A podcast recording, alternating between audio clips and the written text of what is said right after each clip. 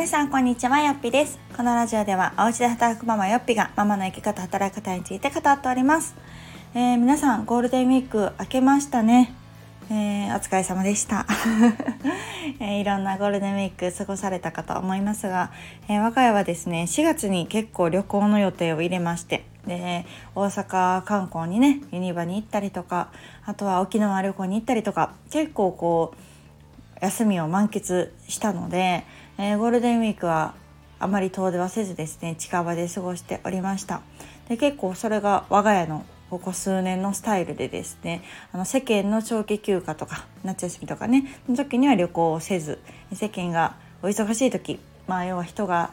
あまりいない時に旅行するっていうようなスタンスで動いております。で今年のゴールデンウィークに関してはまあ短かったですよね。あの中日ねお休み取ったら9連休っていうふうにあのテレビでもよく言ってましたけど、えっと、小学校ってないですか？うちは普通に小学校もあるんですね。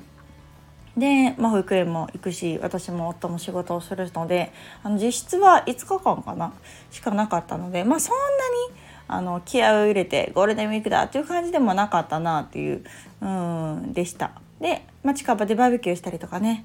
うん、それがすごく楽しかったです。まあ、人はまあまあ多かったんですけれどもでもなんかこう3家族でねあのバーベキューをしたんですけれどもそれがすごくあの思いのほか楽しくて結構バーベキューとかってしんどいイメージないですか？なんとなく準備大変そうやなとかなんか火起こしたりとかね片付けたりとかなんか楽しみもあるんだけどそれ以上に大変そうだななんて思ってたんだけれどもパパたちがねすごく頑張ってくれてあの私たちはすごく楽しませて、うん、もらいました。でまあパパがねみんなお友達同士だからすごくこう楽しくワイワイとしたゴールデンウィークになりました。でこれまではですね、まあ、連休っていうと皆さんどんなイメージでしょうかああやった休みやっていう方もいらっしゃるかなと思いますが、えー、ママたちは大半ですねあ連休また一段と疲れるなみたいな。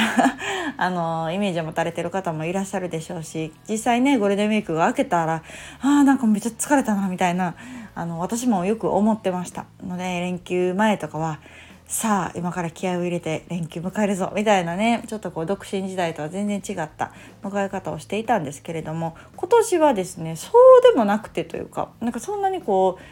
まあ、過ごし方をねあまりこう無理しなかったっていうところが大きかったかなと思うのとあとはこう子どもたちがねもうある程度ちょっと大きくなってきた。って言っても下の子はまだ2歳なんですけどでももう2歳ってちょっと楽になってきたという感じがするんですよね。いやわかんない。波かも。そうたまたま今がそういう時期なのかもしれないけどでもなんかこう去年とか一昨年とかこう01に比べたらなんかすごくこう遊び方も、うん、しっかりしてきたしうちは上がね小学生なのでどうしてもこう上の子に合わせたリズム遊びの内容だったりもなるんですけど結構2歳ってもうついてくるんですよね割と。同じように遊ぶからあなんか今年は結構充実した休みだったなという、うんうん、感じでございましたなので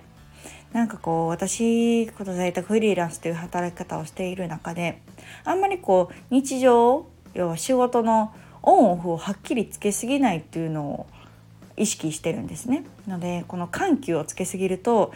こう仕事をねグーって頑張りすぎると休みがふーっとこう息抜きすぎて次のまた仕事が嫌になったりとかねなんかするかなっていうのがあって、うん、と普段も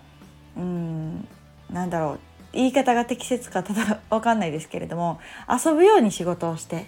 で仕事をするように遊ぶみたいな感じ、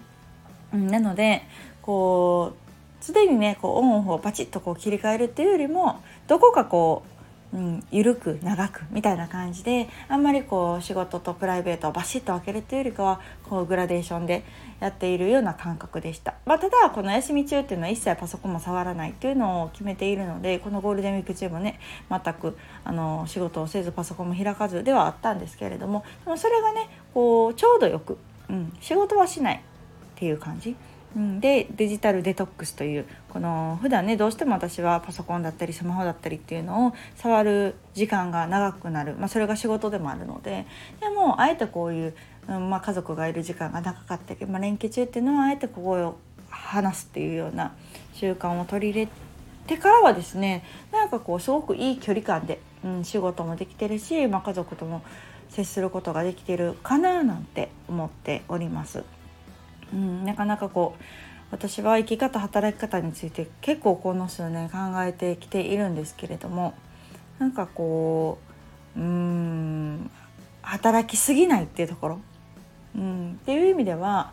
なんか私は専業主婦のようでもありたいなっていうのをちょっと一周回ってというかそう専業主婦から脱したいって思ってた時はとにかく今の生活が嫌というかなんだろうな。こう物足りなさを感じてたんですよね。なので脱専業主婦なんて言ってこう働く、うん、っていうことをすごくこう頑張ってたんですけれどもでまあそこから6年ぐらい経って、まあ、仕事もある程度こう軌道に乗ってきて、まあ、自分のこういうこう生きたいというスタイルっていうものを割とこうできてくるようになったらやっぱり初心にちょっとこう考える初心に戻るというかあそもそものきっかけって何だったのかなって思うと私はこうバリバリ働きたいわけではなかったなと。うん、で、まあ、もちろんこう家庭を優先にしたいっていうのが私の気持ちであるんですね。それは別にあのママだからとか主婦だからとかなんかそういうのっていうよりも私自身が子供を優先したりとか、まあ、家庭のこと優先してで、まあ、その隙間でじゃないけど、うん、その範囲でできる働き方がしたいなっていうのがこの今の在宅フリーランスっていうような働き方のスタートでした。なのでそこでこうがむしゃらにねあの家族がいる時も仕事するとか睡眠時間削ったりめちゃくちゃ早起きして仕事するっていうのはちょっと本末転倒というかなんか自分が思い描いている理想のスタイルではないなというところをなんかこう思い出すいいきっかけにもこの連休はなって私はそもそもそうだそうだとなんか専業主婦のように働く。変な日本語ですけど。専業主婦のようでありながらでも自分のできる範囲で仕事をしてでそれなりに結果を出す、うん、っていうのを目指してなので緩く働くっていうところに今たどり着くんですけれどもなんかそのスタイルをやっぱり忘れたくないなと思いましたね。やっぱりこう働けば働くほど仕事はすればするほどそら収入もね増えるでしょうし結果もついてきやすくなるし実績もねたくさんできるんだろうけれどもでもそこを目指してるのかいと、うん、もちろん目指してる方もいるでしょうけれども今の私はそれよりもほどほど本当もほどほどにやっていきたいんですよね。なので無理をしない。頑張りすぎないっていうところかな。うん、ただ自分にできることだったりとか自分が価値として生み出せるものはもちろん一生懸命やるつもり、だしそこは手を抜いてはいけないと思ってるんですけれどもそこを忘れてしまって、うん、なんか時間を費やせば費やすほどとか、うん、目に見えてね分かりやすい実績とか収入っていうのは本当に分かりやすい目安なのでなんかそこにこうわあ嬉しいやりがいを感じると思って突っ走りそうになるんですけれどもでもそこをねあんまりこう無理しすぎると本当にバランスを崩してしまうしそもそものその私って何でこの当たり方をしてるんだっけとかしたいんだっけっていうところをなんか忘れてしまいかねないなと、うん、思っています。なのでこの2023年の下半期はね私やりたいことがたくさんあってそうと言いながらいろいろあのやるっていうことは決めているんですけれどもでもそれもですねぱりこううんいろいろ行動する時っていうのはすごく悩みますけれども、まあ、でもやれることはやろうと。うん、でもこれはちょっと厳しいな無理やなって思うことはすっとこう下げるっていうなんかそこの判断ですかねをなんかやっていこうと改めて思いましたので5月なのでねああまだ5月かっていう気もするけど2023年ベースで考えるともう5ヶ月目ですよね。って思うともうすぐ半分早いですよね。なんかそんなこと思うと本当にこうその日目の前のことをとりあえずこうこなすみたいな毎日であるあるとあっという間に半年1年っていうのは過ぎてしまうしあなんか一生懸命やってきたけどあんま変わってないなみたいな、うん、1年後ね1年経った後にあんま変わってないなみたいな現状になりかねないかなと思うのでやっぱりこう自分の今いる地点を見失わないというところとただ自分がたどり着きたいというところも見失わないでそこに向けてのレールっていうのをしっかり見える化して着実にこうやっていく進めていくっていうのがなんかすごく大事なのかなと思ったお休みになりました。まあ、連休明けね子供も小学校と保育園行ってで音も仕事に行って私もねもうこの1日目が結構ハードでいっぱい打ち合わせとかも入っていたんですけれどもまあでもうんここで疲れすぎないように、